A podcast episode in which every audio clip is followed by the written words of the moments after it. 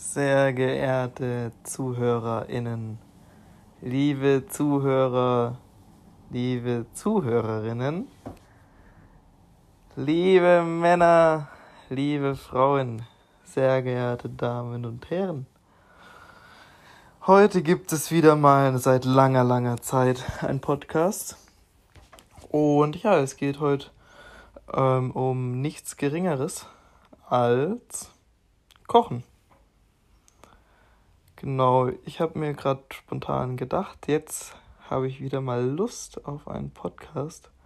Und zwar werde ich gleich was kochen.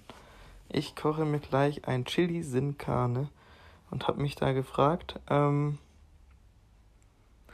wie sind Leute damals auf solche Rezepte gekommen? Zum Beispiel so Rezepte sind ja komplette ähm, Zufallszusammenwürfe. Äh, aber trotzdem könnte man sich zum Beispiel so eine Pizza oder so einen Burger, der eigentlich auch nur so eine Kreation so aus mehreren äh, Zutaten ist oder speziell zubereitet ist, Rezept halt, ne?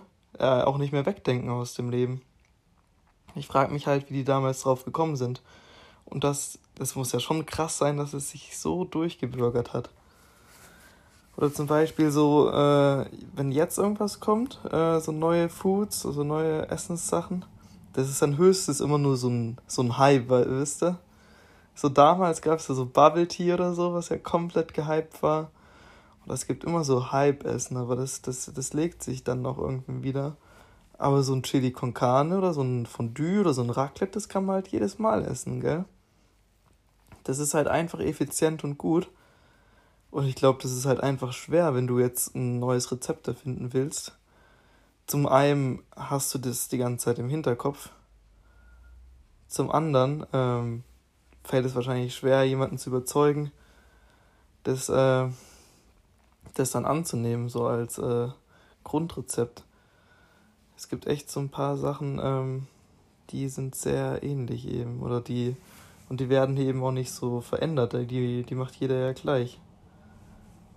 Das finde ich schon sehr, sehr krass. Genau. Aber na klar, man kann es ein bisschen variieren. Aber so die, die Grundbausteine, die sind da relativ identisch.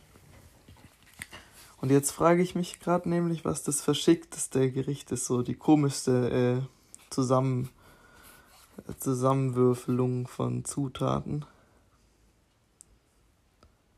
Wo, man, wo kann man denn alles, oh, was ich gar nicht mag, das ist so Kennt ihr so, so äh, Wurst, so Sülze? Ich weiß nicht, was Sülze ist. Ist es eine Gelatine? Das sieht so aus wie äh, ganz viel äh, äh Fleisch und irgendwie äh, Gemüse in Würfel gehackt und dann als riesen Gummibärchen das. Das essen irgendwie so alte Leute. Ist ja komplett lost auch. Und da frage ich mich halt auch so, ähm, wann kommt man in das Alter, wo man denkt, so alter, geil, Riesengummibärchen mit Würfelfleisch und Würfelgemüse. Gar kein Bock. Generell so alte Leute oder so, die, die essen auch noch schon, schon verschickte Sachen. Ich glaube, das ist halt auch noch so, so ein Ding von denen, dass es da für die halt auch sehr normal ist. Oder so, so Kuhzunge. Die Dinger sind ja einfach so 40 Zentimeter lang, das ist ja richtig geisteskrank.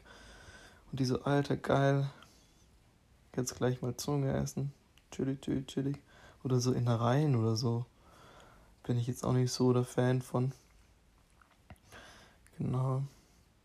Generell so alte Leute, so Omas oder so Opas, die, die sind immer so richtig schockiert, so wenn man sagt, so man isst jetzt kein Fleisch. Dann so, boah, geht's dir gut? Was ist denn auch los? Komm, probier doch mal.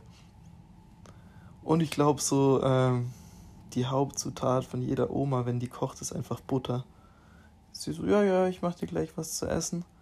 Erstmal 500 Gramm Butter in den Topf. Natürlich, natürlich. Genau. Aber es schmeckt halt auch sehr gut. Ich finde das schon süß, wie alte Leute kochen. Vor allem, die geben sich da richtig Mühe, gell? Ich gehe so, oder wir jungen, jungen, jüngeren Leute gehen so in den Supermarkt und dann gucken wir halt so, was brauchen wir denn? Gucken wir so, okay, das sieht doch, das nehme ich doch.